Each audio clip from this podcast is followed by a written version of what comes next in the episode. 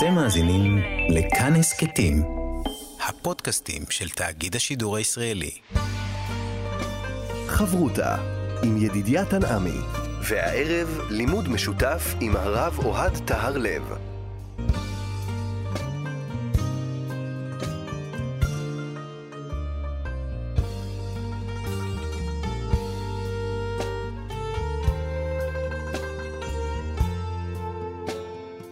שלום, כאן מורשת חברותא לימוד משותף עם רבנים ואנשי חינוך בנושא תנ"ך, הלכה ואמונה, הערב עולם האגדה, יחד עם הרב אוהד תהרלב, ראש מדרשת אות לידנבאום, חבר ברבני בית הלל. הטכנאי שלנו הוא רוני נאור, כאן ליד המיקרופון, ידידיה תנעמי, שלום לך, כבוד הרב. ערב טוב ידידיה לך ולמאזינים. אנחנו נמצאים בימים של תשובה, ואני מתאר לעצמי שבאת עם אגדה שעוסקת בנושא של uh, תשובה, של התמודדות. הבאנו היום אגדה אה, ממסכת קידושין.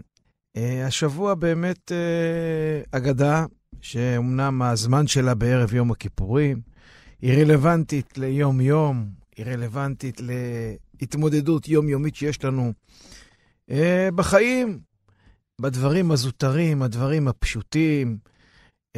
ההגדה שלנו נמצאת בקובץ אגדות שעוסקים בהתמודדות של חכמינו עם היצר הרע, איך הם התמודדו, מה הם עשו. וכיוון שאנחנו נמצאים בחודש של תפילה, של סליחה, של פיוס, של תשובה, אז גם פה מצאתי בהגדה איזה שהם חידושים, שאולי ככה נזכה להעלות מתוך החברותא שלנו, בהקשר לתשובה, בהקשר להתקרבות לקדוש ברוך הוא. בואו נצא לדרך. קדימה. ההגדה שלנו נמצאת במסכת קידושין בדף פ"א, עמוד אה, א' וב'. אה, אגדה, אני חושב שמכירים אותה, מוכרת, על פליימו. פליימו היה דמות בחז"ל, אולי פחות מוכרת. האגדה מספרת עליו, הווה רגיל למימר כל יומא גיירא בעיני דשטן. זאת אומרת, הוא היה רגיל כל יום להגיד, חץ בעיני השטן.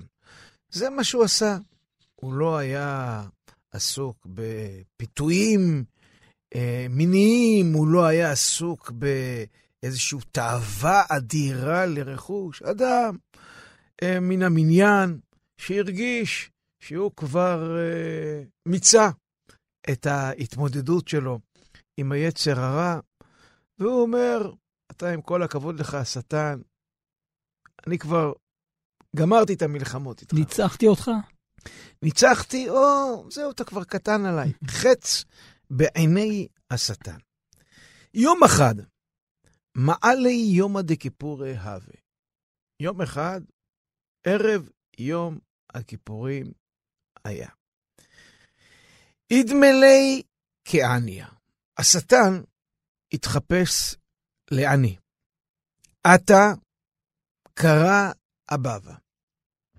דפק בדלת, קורא בדלת, אפיקולי ריפתא. מבקש מתושבי ביתו של פליימו, תוציאו לי בבקשה לחם, תנו לי משהו לאכול. אתה יודע, יש עניים שדופקים על הדלת ומבקשים כסף, הכנסת כלה, הכנסה קלה, כל. מיני אה, דברים. יש עניים ששואלים, מבקשים קצת לחם. אמר לי, פליימו פותח לו את הדלת, אמר לי, תנו לי לחם. אוקיי. אומר לו השטן, יומא כהעידנא כולי עלמי גבאי ואנה אבראי. אה, היום, ערב יום הכיפורים, שבזמן שכל העולם נמצאים בתוך הבית, אתה משאיר אותי בחוץ. תן לי בבקשה להיכנס פנימה. הוא ראה אותו שפליימו כנראה בא להביא לו לחם, אז הוא אומר לו, תן לי בבקשה להיכנס. אוקיי, איילי וקריבו לי ריפתא. אין בעיה. הכניסו אותו לתוך הבית ונתנו לו לחם. אבל לא הושיבו אותו. עם כולם. עם כולם בסעודה, אמרו לו, שב בצד, תאכל.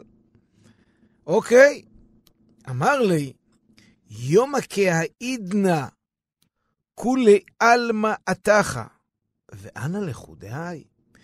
יום, ערב יום הכיפורים, שכל העולם יושבים סביב שולחן, אוכלים. אני אשב לחוד? למה אתם לא מצרפים אותי?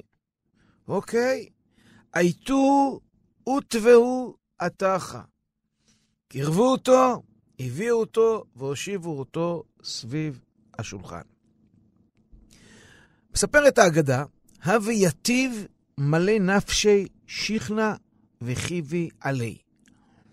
והווה כאביד בי מילי דמאיס. זאת אומרת, היה לו המון המון פצעים, המון מוגלה, והעני הזה, שהוא השטן המחופש לעני, מתחיל אה, לפוצץ את כל הפצעים שלו. מתחיל להוציא את המוגלה שלו ליד השולחן. גם ככה זה מגעיל, בטח מגעיל שבעתיים, שזה סביב שולחן אוכל. עושה דברים מעושים. אמרו לי, או אמר לי, פליימו, טיב שפיר, שב יפה. מה אתה, דרך ארץ? לא מספיק. הכנסנו אותך פנימה, אתה, איך אתה מתנהג? אמר לי, אמר להם, אני, הבו לי קאסה. תביאו לי בבקשה כוס. פרשנים כותבים שכנראה הכוונה לכוס יין.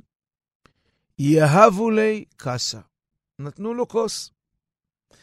איכמר שדבי קיחו. לקח את כל הכיח שהיה לו, העלה אותו בקולות רעם, לא נדגים את זה פה בשידור, וירק את הכל לתוך הכוס, כנראה כוס יין, עוד פעם מעשה מאיס ומגעיל. נחרו בי, כעסו לו, כעסו עליו, מה אתה עושה? שקה ומת. שקה כנראה מהמילה שקל, נלקח, עשה את עצמו ונשכב, כמו אחד שנבהל ומת מהגערה שלהם. שמעו דהוו קאמרי, הם יושבים, הם נבהלים, יושבי הבית, מה עשינו? והם שומעים בחוץ כבר שמועה, פליימו קטל גברא, פליימו קטל גברא. אני לא יודע האם אם באמת היה איזשהו כרוז בחוץ, או שהם דמיינו לעצמם שאנשים מתחילים לדבר, ואתה יודע שבן אדם עושה משהו לא טוב, הוא בטוח שכל העולם יודע, אותו. וכולם רודפים אותו, וכולם מדברים עליו. פליימו קטל גברא, פליימו קטל גברא. פליימו תופס את עצמו אחרי שהוא מבין שהעולם חושב שהוא בעצם רצח, הרג את אותו עני מסכן, שבא אליהם הביתה, ערק ותשה נפשי בבית הכיסא. לאן הוא בורח? לשירותים הציבוריים. צריך להזכיר למאזיננו. שלא היה פעם בבית, שירותים. שלא היה פעם בבית, היה שירותים בחוץ מרוחקים. בחוץ היו יוצאים אליהם, הולכים שם לעשות את מה שעושים, והוא מתחבא בבית הכיסא, שלא יתפסו אותו. צריך לזכור, ערב יום הכיפורים. אזיל בתרי, האני הזה, המחופש, השטן הזה המחופש לעני, הלך אחריו. נפל קמי, לא ברור האם העני, השטן הזה, נפל ונראה כמת עוד פעם בשירותים הציבוריים, או מה שכתוב פה, נפל קמי, הכוונה שפליימו, רואה את העני הזה קם לתחייה, נבהל. נבהל ונופל על פניו לפניו. כי דחזיה דהווה מצער גלי לנפשי. כשהוא ראה השטן הזה, העני הזה, שהוא מצטער פליימו מאוד מאוד על מה שקרה, גלי לנפשי, הסביר לו מי הוא. אני השטן, אני התחפשתי לעני. שואל אותו העני, השטן המחופש לעני, מהי טעמה? אמרת, אחי. למה אמרת גרה בינה דשטן, חץ בעיני השטן? כן, בעצם התגרית בי קצת. ואלא איך, איך היא אימה? שואל אותו פלמו, איך היית רוצה שאני אגיד? אמר לי, לי ממר רחמנה נגער בי בשטן. כבודו יגיד, הקדוש ברוך הוא יגער בשטן. זה הסיפור שלנו. סיפור לדעתי מדהים. סיפור שאם היינו מצפים לאיזושהי דרמה ענקית, שהנה בן אדם הולך ליפול בסביב איזושהי נפילה גדולה עם יצר הרע גדול מאוד, הנפילה פה היא בעצם נפילה ממשהו מאוד פעוט, מאוד מאוד uh, שונה. משהו של uh, איזשהו אדם בא ואומר כל יום, אני חץ בעיני השטן מאיזושהי עמדה אחרת, והנה עושים לו בעצם בית ספר. אז אולי נתחיל קצת עם השאלות שיש לנו על הסיפור. שאלה ראשונה, אה, למה, למה פליימו הגיע למקום הזה? למה הוא מתבטא ככה? מה, מה פירוש הביטוי חץ בעיני השטן? האם יש משמעות פה לחץ, לעין? האם באמת הוא מתגרה בו? האם באמת הוא מתגרה בו? מי הוא הגיבור של סיפורנו פה? אני בכוונה שואל. כן, האם פליימו? או אולי השטן? כן, המש... היצר הרע, כן, יכול להיות שהיצר הרע הוא הגיבור. ואני רוצה לשאול שאלה, מי הדמות החיובית בסיפור שלנו?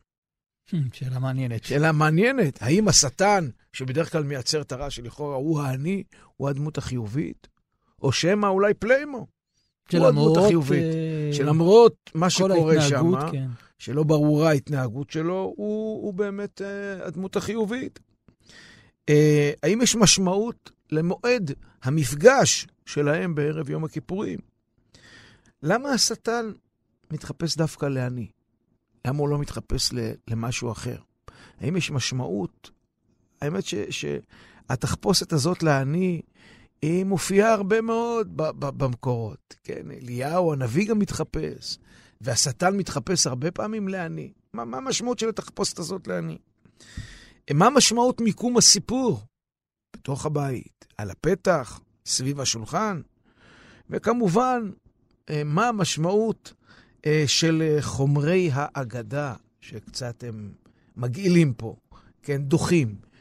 כל המוגלה והפצעים שהוא מעלה, וכל התהליך שיש פה עם, עם, עם הכוס, יש פה כל מיני צלילים בסיפור. כשאני קראתי את הסיפור בפעם הראשונה, אני, הוא אומר, הבו לי קאסה, ואחרי זה יש לנו בית הכיסא. זאת אומרת, המילה כיסא מצטלצל. וכוס מצטלצל פה אותו דבר. כן, משהו פה בעצם קורה פה בסיפור, ככה שמחבר אותנו. אה, למה, למה הוא בורח דווקא לשירותים, לבית השימוש? האם יש... זה מקום המבטחים. שזה מקום המבטחים, כן. למה, למה שם בעצם הוא מתחבא? מה יש שם בעצם בשירותים? מה קורה שם שפתאום הוא פוגש את השטן ו... ושם הוא, הוא חוזר בתשובה. ושם כביכול הוא חוזר בתשובה. בדיוק ככה. ובכלל, השאלה הגדולה פה, מה המסר של הסיפור? מה הסיפור רוצה לומר לנו? מה ניתן ללמוד ממנו, אני, לתשובה בכלל, חודש אלול, חודש הרחמים והסליחות. במה אנחנו יכולים מהסיפור הזה אה, להיות עבדי השם יותר טובים? במה אנחנו אחרי החברותה הזאת נגיד, הבנו משהו, שאנחנו מתקנים בעצמנו משהו שיקדם אותנו בעולם התשובה. ולמה דרך שטן דווקא? ולמה דווקא דרך שטן? ובואו נשאל לו את השאלה, מי הוא השטן הזה שמופיע לנו ככה בימים האלה מדי פעם, אתה יודע, ביום... את מי הוא מייצג? את מי הוא מייצג? מה, מה, מה, מי הוא בכלל? מה הכוח שלו? חברותה עם ידידיה תנעמי עולם האגדה כאן במורשת, ואנחנו עוסקים בסיפור המאוד אה, מעניין הזה עם פלמו והשטן, ואחת השאלות ששאלנו, מי זה השטן? את מי הוא מייצג? ולמה הייצוג הזה דווקא בא בערב יום כיפור? אולי יש קשר לכך? נכון מאוד. אז, אז, אז, אז מי, הוא, מי הוא השטן הזה שמתחפש אה, לעני? אה, שאנחנו הרבה פעמים מזהים אותו כי השטן זה בעצם יצר הרע. Uh, תראה, במקורות שלנו אנחנו מכירים את השטן מספר איוב, שהקדוש ברוך הוא שולח אותו uh, קצת לנסות את איוב. אנחנו מכירים את השטן מהימים האלה שלנו. אנחנו מתחילים לתקוע בשופר. תבלבל את השטן. ובערב ראש השנה אנחנו לא נתקע בשופר בבוקר, כדי לבלבל את השטן. זאת אומרת, אנחנו מניחים שהשטן יבוא להפריע לנו בתקיעות שופר בראש השנה, ואנחנו רוצים לבלבל אותו. איך בדיוק מבלבלים אותו? הוא כל שנה מבין את זה, זאת שאלה, שאלה אחרת. אנחנו אומרים בפסוקים, לפני uh, תקיעת שופר, פסוקים שמתחילים בקרא שטן. כן, לקרוע את השטן. אז מי, מי הוא בעצם השטן? אז אפשר לומר שככה היו תפיסות uh, מיסטיות בזמן הראשונים, גם בזמן חז"ל, שטענו שיש למעשה את כוחות הטוב בעולם, ויש את כוחות הרע בעולם, והקדוש ברוך הוא יצר את כוחות הרע בעולם, והוא נתן להם כוח, והם שליחיו.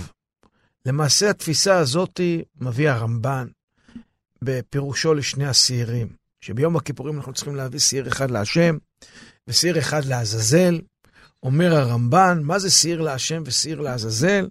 אומר הרמב"ן, אנחנו, יש עזאזל, מייצג את כוחות הרע, הם נמצאים במדבר, בארץ של הקרבים של נחשים, כדי שהוא לא יפריע לנו בעבודה ביום הכיפורים, זורקים לו איזה עצם, זורקים לו איזה קורבן.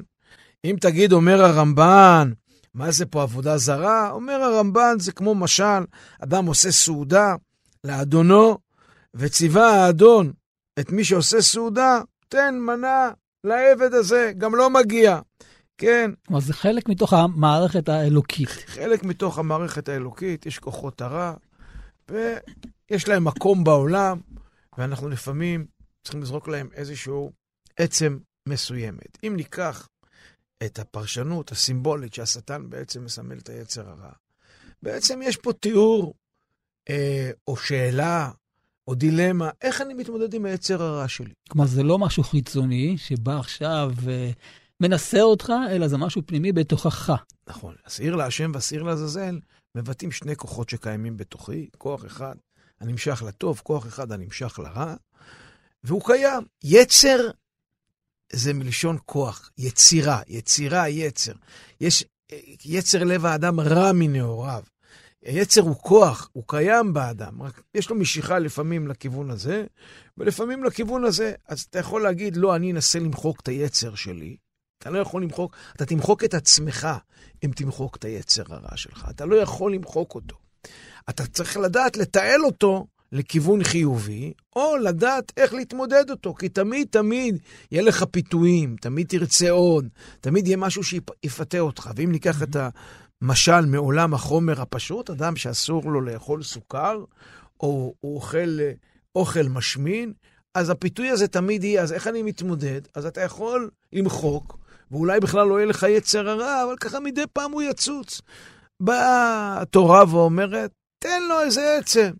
יש לך יצר הרע גדול למשהו מתוק, אל תאכל עוגה עם קצפת, תאכל איזה פרי מתוק, איזה תמר קטן. זאת אומרת, אל תנסה להתמודד לגמרי. את זה אומר המהר"ל בנציב היצר הרע, אתה לא תצליח להילחם אף פעם עם היצר הרע שלך. זה, זה מלחמה אבודה. מה אתה צריך לעשות? תתפלל לקדוש ברוך הוא, שיעזור לך להתמודד במלחמה הזאת. כי אם אתה הולך מולו, תדע לך, אין לך סיכוי. הוא תמיד יתעורר לפניך. הוא תמיד יהיה צעד אחד לפניך, יהיה תמיד יותר מתוחכם, ולכן אתה צריך להתחכם איתו. תן לו משהו, הוא יישב בשקט, הוא לא יפריע לך. אולי זה מה שהשטן כאן בא ומתקן את אה, פלמו, כי בהתחלה מה פלמו אמר? קירה בעיני שטן, הוא כאילו נכנס בו. בסופו של דבר הוא אומר לו, זה לא התפקיד שלך, אלא רחמנה נגער בשטן. לכאורה, על פנינו, זה, אני חושב, הפשט הפשוט של הסיפור. הוא בטוח, אני, הכל קטן עליי, אין לי, אני, אני, זה, אומר לו השטן, אין דבר כזה. הנה, תראה. אין, אין מצב.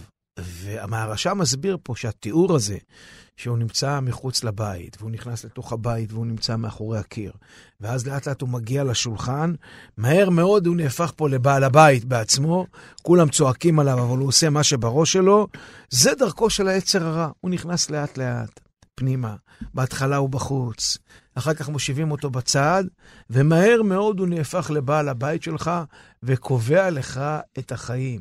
אז אומר, כאילו השטן, אומר כאילו היצר הרע לפלמו, אין, אין מצב, אל תהיה כל כך בטוח בעצמך. אין, אתה לא תצליח להילחם איתי. אתה בסוף תגיע לשירותים, כן, זה המקום הנמוך ביותר. נכון, בסוף תגיע לשירותים, בסוף תגיע למקום שזורקים שם את כל הג'יפה.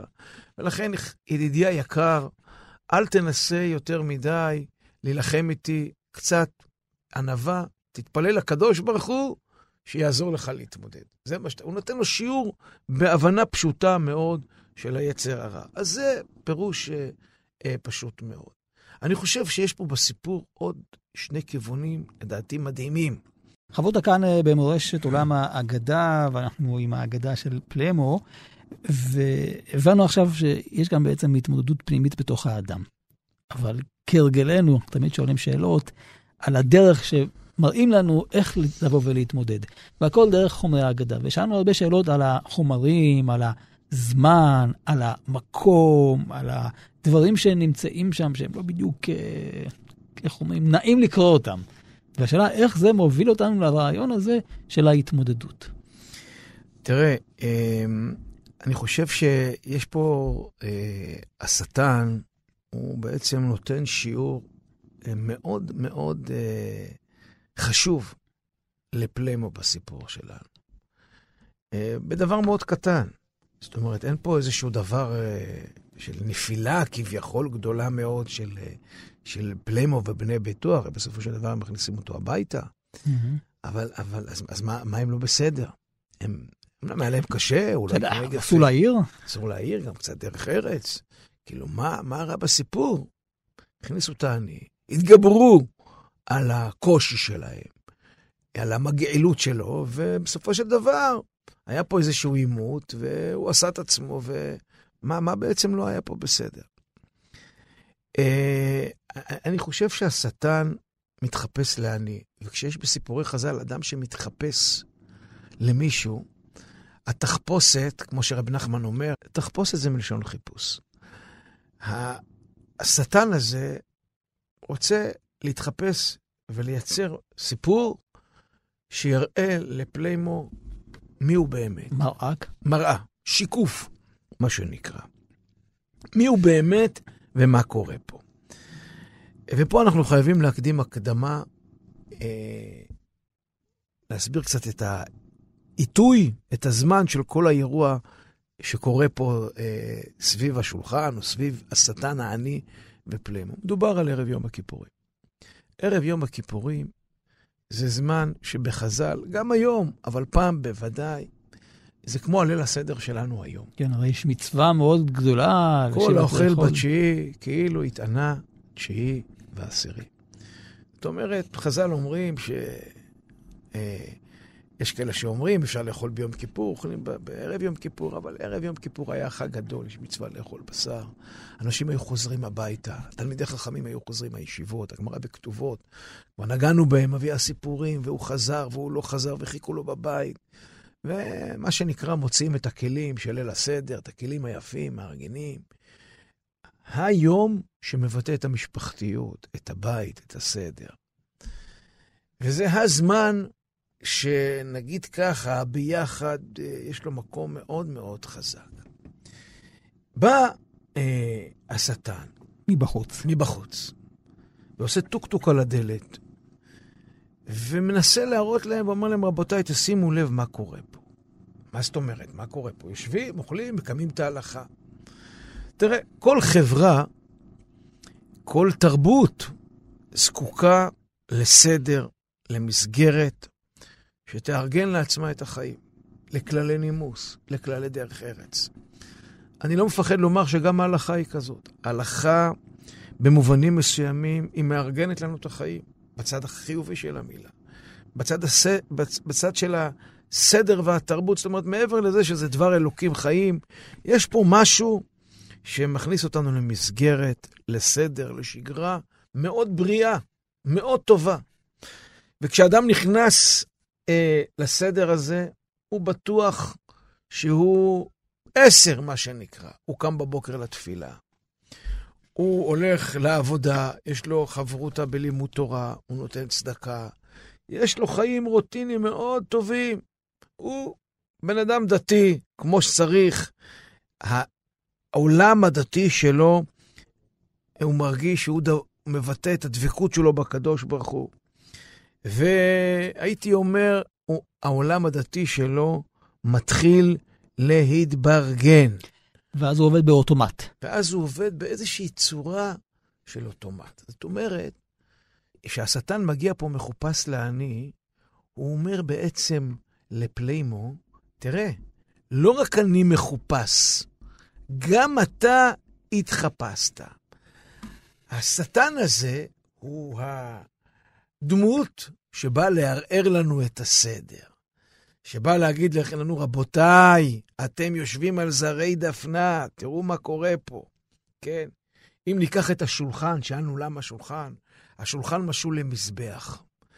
עכשיו, הנוחות הזאת של הסדר, של המסגרת, היא, היא כיפית, היא מצוינת.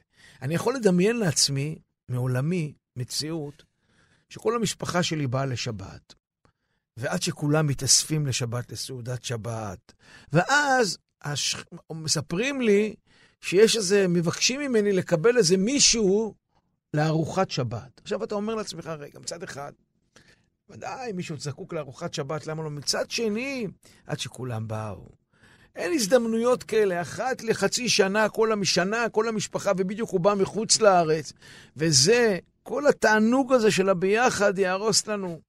ולא נוח לנו שמישהו כזה פתאום נכנס לנו ופוגע לנו. זאת אומרת, הרבה פעמים הכיפיות הזאת במסגרת הדתית, בארוחה של ערב יום הכיפורים, בסעודת שבת, היא בעצם, המרכז שלה זה האני שלנו, זה האגו שלנו, זה הנוחות שלנו. אנחנו רואים את עצמנו.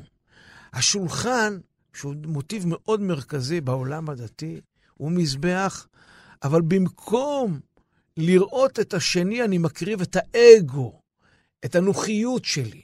את זה הקדוש ברוך הוא לא רוצה. בא השטן, ומתחפש לאני, ודופק על הדלת, ואומר לך, מתחיל לשאול אותך, אתה רואה אותי בכלל? אז לא רוצים להכניס אותו בהתחלה. ואחרי זה הוא אומר, רבותיי, איך יכול להיות? אוקיי, אין לנו ברירה, שב בצד. כל העולם היום יושב סביב השולחן ואני לבד? אוקיי, בוא, תצטרף אה, אה, אה, פנימה, כן? ואנחנו כל הזמן, אה, מת, מתנגנת לי פה השאלה, ככה בתופים וצלצולים חזקים, האם אנחנו מסוגלים לראות את האני? האם אנחנו מסוגלים לראות את ה... האדם שסובל פה? האם אנחנו באמת, באמת, ברגע האמת, מסוגלים לשים את הכל בצד ולראות את המסכן הזה ולתת לו בעצם את, את, את האוכל? האם אנחנו באמת אנשים דתיים, עובדים את השם, או שהעולם הדתי נהפך לאיזושהי תחפושת שנוח לנו לחיות מאחוריה? האני מול האני. האני מול האני, פנטסטי. האני הזה פה, בעצם, הוא בא לגלות לנו את האני באלף. הוא בא לגלות לנו בעצם מי אתה. האם העולם הדתי שלך, העבודה הדתית שלך, היא עבודה דתית כנה? כשדופקים בדלת, אתה ישר תיתן לנו להיכנס פנימה ולשבת ליד השולחן עם כל הקושי, שהוא מקלקל לך את האווירה. כן, כי במקרה הזה, כמו כל סיפור טוב, כמו כל סרט טוב, האני הוא לא סתם אני, הוא מאוס, הוא לא נעים, הוא דוחה. יש לי את כל הסיבות. הוא לא משלנו. לא, לא להכניס אותו פנימה. הוא לא משלנו, לא רק לא משלנו במובן האידיאולוגי של כן. העניין. הוא, הוא לא נעים לשבת איתו. הוא, הוא דוחה. אני מוכן לתת לך בשמחה לאכול, אבל תשב יפה, תתנהג יפה. הוא, הוא, הוא בדיוק הדמות שלא הייתי אותו, רוצה אותו אה, כאן פנימה. אבל לפני שאתה מגיע לנקודה, אה, אז למה זה נקרא שטן? למה הוא... הוא, הוא בעצם מגלה לנו את הטוב. שאלה מצוינת. תראה, לא רק למה הוא נקרא שטן, אחרי שאלנו בהתחלה, מי הדמות החיובית פה? נכון. לפעמים השטן הוא, הוא דמות חיובית. אה, אנחנו רואים אותו כשטן. אנחנו רואים אותו כשטן. זה חלק מהעניין, ומיד נגיע לזה. שמי אמר שהיצר הרע הוא כל כך רע?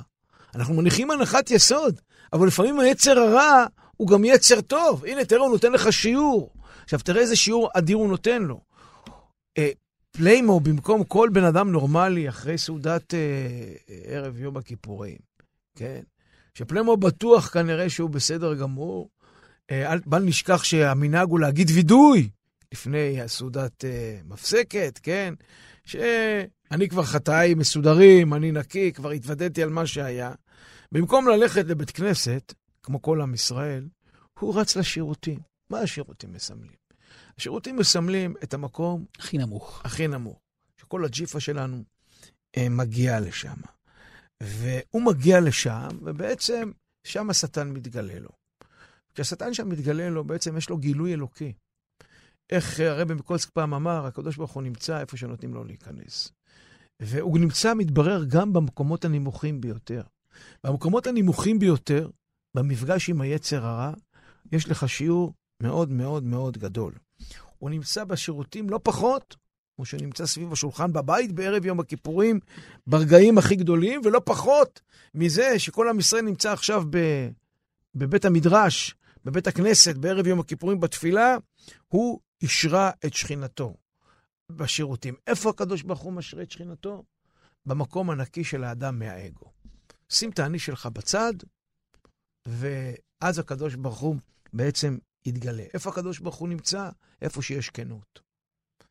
איפה שיש אמת, איפה שאין זיוף, כי כשאתה בעצם לא רוצה להכניס את האני, אתה מזויף, העולם הדתי שלך הוא עולם מזויף. זה לא אתה באמת, זה לא, זה, זה לא מה שהקדוש ברוך הוא רוצה. אתה מקריב לי על המזבח קורבן? לא. להקריב קורבן זה לשים את האני שלך, זה כל הרעיון של הקורבן. אני מוסר את נפשי, אתה לא מוסר את נפשך.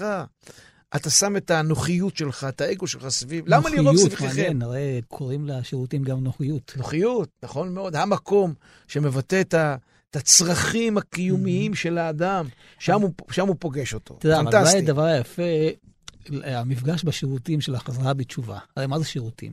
זה בעצם צורך של כל אדם. ושם האדם, אין ערך לאיזה בגד הוא לובש. והכל, כל אדם הוא מקום הכי טבעי אז בעצם שם היופי של המפגש הזה של בין האני ובין האדם, חשוב. שם כולם שווים.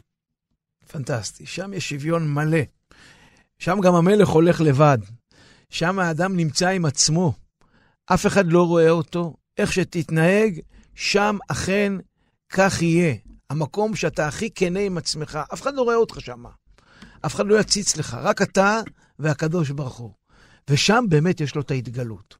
שם פתאום יש לו תובנה מה הוא לא בסדר, והוא שואל את השטן, אז מה אני צריך להתפלל? Mm-hmm. הוא אומר לו, תגיד, הרחמן הוא יצילנו. ברגע שאני מפנה את זה לקדוש ברוך הוא, אני בעצם מוציא את האני שלי מהתמונה. כן, היה משהו שאתה חושב שאתה יכול להכניס חץ בעיני השטן, אתה לא יכול להכניס חץ בעיני השטן. הוא כאילו אומר לו, השטן, תדע לך, אם תמשיך בחיי השקר והזיוף שלך, בעולם הכאילו דתי שלך, אתה לא יודע מה יהיה איתך בסופו של דבר. אם תמשיך לחיות באשליה שאתה חי בעולם דתי, אתה תמשיך לשקוע, ואתה תהיה שקוע ותלוי בטקסי הדת, שהם נפלאים, אבל בעצם מה שמסתתר מאחורי זה לא עבודת השם כנה, אלא זה עולם אה, אנוכי, ואתה בעצם עובד את עצמך. זה מישור נוסף שיש. עכשיו, עוד נקודה, זו הנקודה של הזמן שלא דיברנו. עלה לי רעיון תוך כדי השיחה, שאולי ה... יום כיפור, מה הוא מייצג? אדם לא יכול לחזור בתשובה עד שירצה את חברו. לכן באמת הוא נכשל בהכנסת אורחים, בין אדם לחברו. ואתה לא יכול להיכנס ליום הכיפורים עד שתרצה את חברך. אני חושב שאמרת פה וורט uh, מקסים. האמת שזה מה שרציתי להגיד uh, בהמשך. חברותה עם ידידיה תנעמי. עולם האגדה כאן במורשת, ואנחנו מנסים להבין עכשיו uh, את האגדה המעניינת הזאת, מבט אחר, מבט חיובי על הדמות של השטן. ושאלתי אותך קודם על העניין הזה של התזמון, והנה, פה מדברים על ערב יום הכיפורים, ואולי הדבר קשור, כפי שחז"ל אומרים, שבערב יום הכיפורים צריך אדם לרצות את חברו, שאם לא כן, התשובה שלו היא לא תשובה שלמה. אני חושב שאתה נוגע בדיוק אה, בנקודה, לרצות את חברו. יש פה משהו מאוד עמוק ברעיון של הסליחה, אה, שהצורך שלי לפייס ולרצות נובע מאיזושהי אה, החלקה שהייתה לי בעצם עם חברי. הסיפור שלנו פה אה, הוא סיפור שגם מדבר על הכנסת אורחים. מוטיב הכנסת אורחים אנחנו מאוד אוהבים בלימוד שלנו, המשותף, בהרבה מאוד אגדות. אלא מה? פה יש אה, הכנסת אורחים אה, לא של אורח, אלא של היצר הרע. וחז"ל אומרים גדולה הכנסת אורחים מקבלת פני השכינה. אה, והשאלה מה קורה כשהאורח הוא יצר הרע בעצמו. זאת אומרת, בדרך כלל האורח הוא דמות שאנחנו לא יודעים מי ומה היא, אולי תהיה טובה או לא, אבל פה היצר הרע מתחפש לך לעני. למה חז"ל אומרים גדולה הכנסת אורחים מקבלת פני השכינה? אני חוזר על מוטיב שאנחנו חוזרים עליו המון המון פעמים. אומר רב שמחה בונה מפשיסחה, ממי לומדים את זה? מאברהם אבינו, שאומר לקדוש ברוך הוא, חכה, אל נא תעבור נמל עבדיך, אני הולך לקבל את האורחים. אומר רב שמחה בונה מפשיסחה, אתה חושב שבהכנסת אורחים, התנועה היא ממך לאורח, אתה נותן לו, אתה מגיש לו, אתה דואג לו? לא. האורח הוא גם מביא לך משהו. האורח מביא לך משהו מדהים. האורח מביא לך משהו משלו, לא רק אתה נותן לו. אם באמת באמת תבין שאתה נותן לו, אבל גם לא יש משהו, נוצר דיאלוג. וכשנוצר דיאלוג אמיתי, השכינה שורה ביניכם. כי נוצר משהו, נוצר מפגש שמפרה אחד את השני. בזכות הכנסת אורחים נולד תמיד ילד במקרא. אצל אברהם אבינו, אצל אלישע, נוצר משהו, נוצר ברכה, נוצר משהו זרע, משהו פורח פה, משהו בעצם צומח. ולכן זה הגדלות של הכנסת אורחים. ופה יש סיפור של הכנסת אורחים של היצר הרע. ואני חושב שהסיפור פה מספר לנו, גם במפגש עם היצר הרע, יש לך מה ללמוד. תפתח איתו דיאלוג, שיח. אם פגע בך מנוול זה, מושכהו אל בית המדרש? פנטסט, פנטסטי. למה משכהו אל בית המדרש, לפי ההסבר שלנו? בבית המדרש מתנהל דיאלוג אמיתי. שאלות, תשובות. אנחנו לא מפחדים לשאול שאלות קשות מאוד. חברותא או מיתותא נאמר על בית המדרש, או שיש באמת חברות טובה או לא. משכהו לבית המדרש, בית המדרש לא כמקום פיזי, אלא כמקום מטאפורי. תנהל איתו שיח, דיאלוג אמיתי. דיאלוג אמיתי מאפשר, מה?